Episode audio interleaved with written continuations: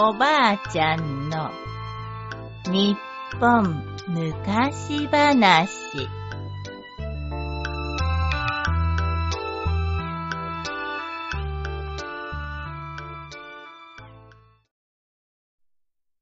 食わず女房。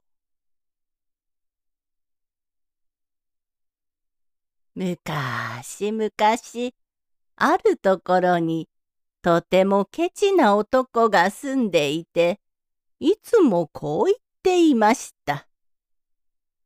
ああ、仕事はよくするが、ご飯を食べない嫁さんが欲しいなあ。そんな人がいるはずないのですが、ある時一人の女が男の家を訪ねてきて、私はご飯を食べずに仕事ばかりする女です。どうか嫁にしてくださいな。と言うではありませんか。それを聞いた男は大喜びで女を嫁にしました。男の嫁になった女はとてもよく働きます。そしてご飯を全く食べようとしません。ご飯は食べないし、よく仕事をするし、本当にいい嫁じゃ。ところがある日、男は家の米俵が少なくなっているのに気がつきました。おや？おかしいな。嫁はご飯を食べないはずだし。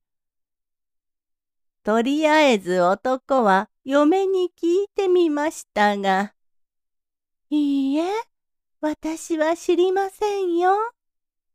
というのです。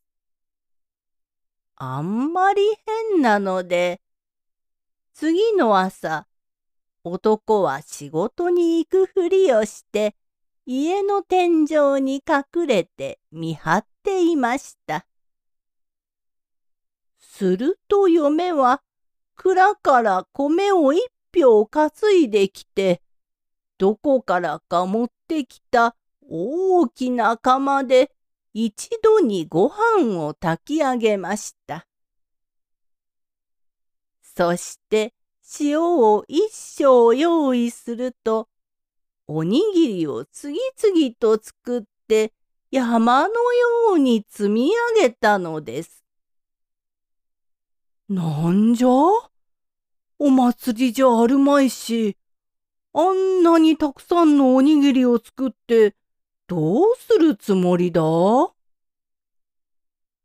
男が不思議そうに見ていると、女は頭の髪の毛をほぐし始め、頭のてっぺんの髪の毛をかき分けました。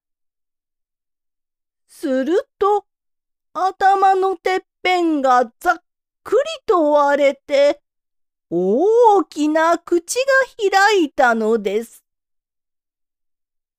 嫁はその口へおにぎりをぽいぽいぽいぽいと投げ込んで、米一票分のおにぎりを全部食べてしまいました。あわわわわわ、おらの嫁は化け物だ。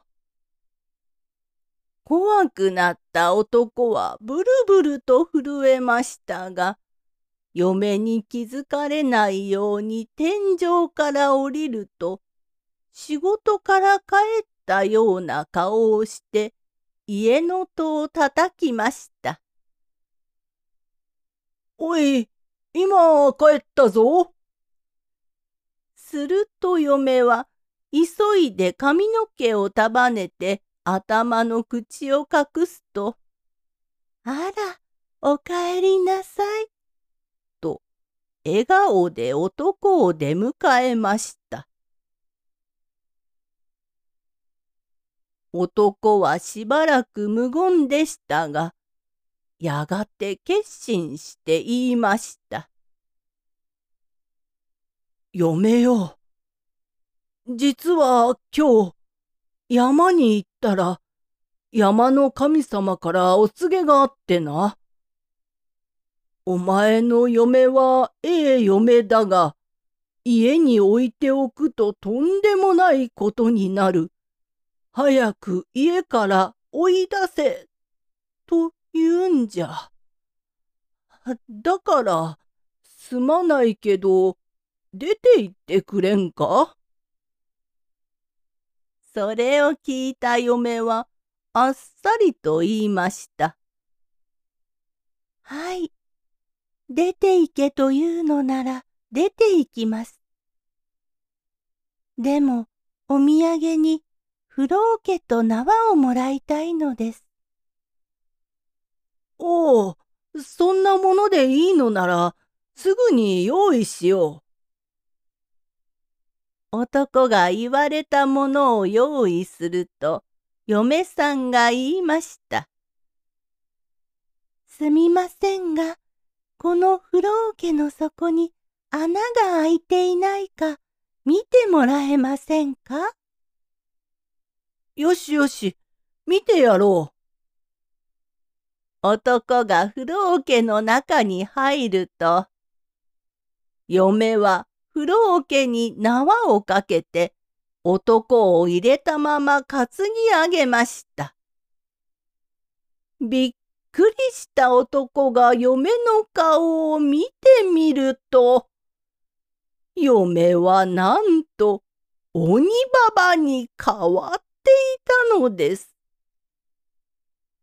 鬼ババは男を風呂桶ごと担いだまま、馬よりも早く駆け出して山へと入っていきました。こ、このままじゃ殺される。じゃが、どうしたらいい？男はどうやって逃げようかと考えていると、鬼ババが木に寄りかかって一休みしたのです。今じゃ男はその木の枝につかまって、なんとか逃げ出すことができました。さて、そうとは知らない鬼ババは、またすぐに駆け出して、鬼たちが住む村へ到着しました。そして大きな声で仲間を集めます。みんな来いうまそうな人間を持ってきたぞ仲間の鬼が大勢集まってきましたが、風呂桶の中を覗いてみると、中は空っぽです。さては途中で逃げよったな。怒った鬼ババは山道を引き返し、すぐに男を見つけました。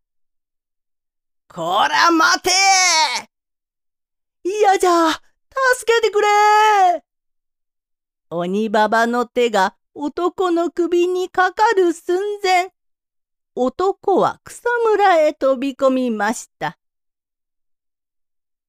すると鬼ババは、男の飛び込んだ草むらが怖いらしくて、草むらの中に入ってこようとはしません。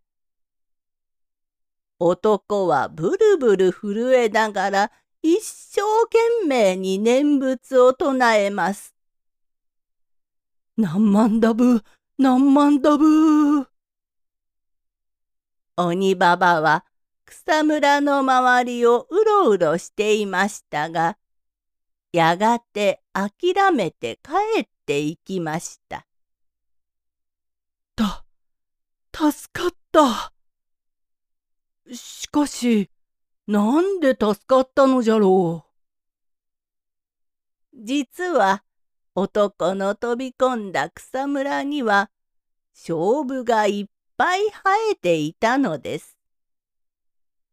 鬼ババは勝負の葉が刀に見えて入ってこれなかったのです。その日がちょうど5月5日だったので、今でも5月5日の節句の日には魔除けとして屋根へ勝負を刺すところがあるのです。おしまい。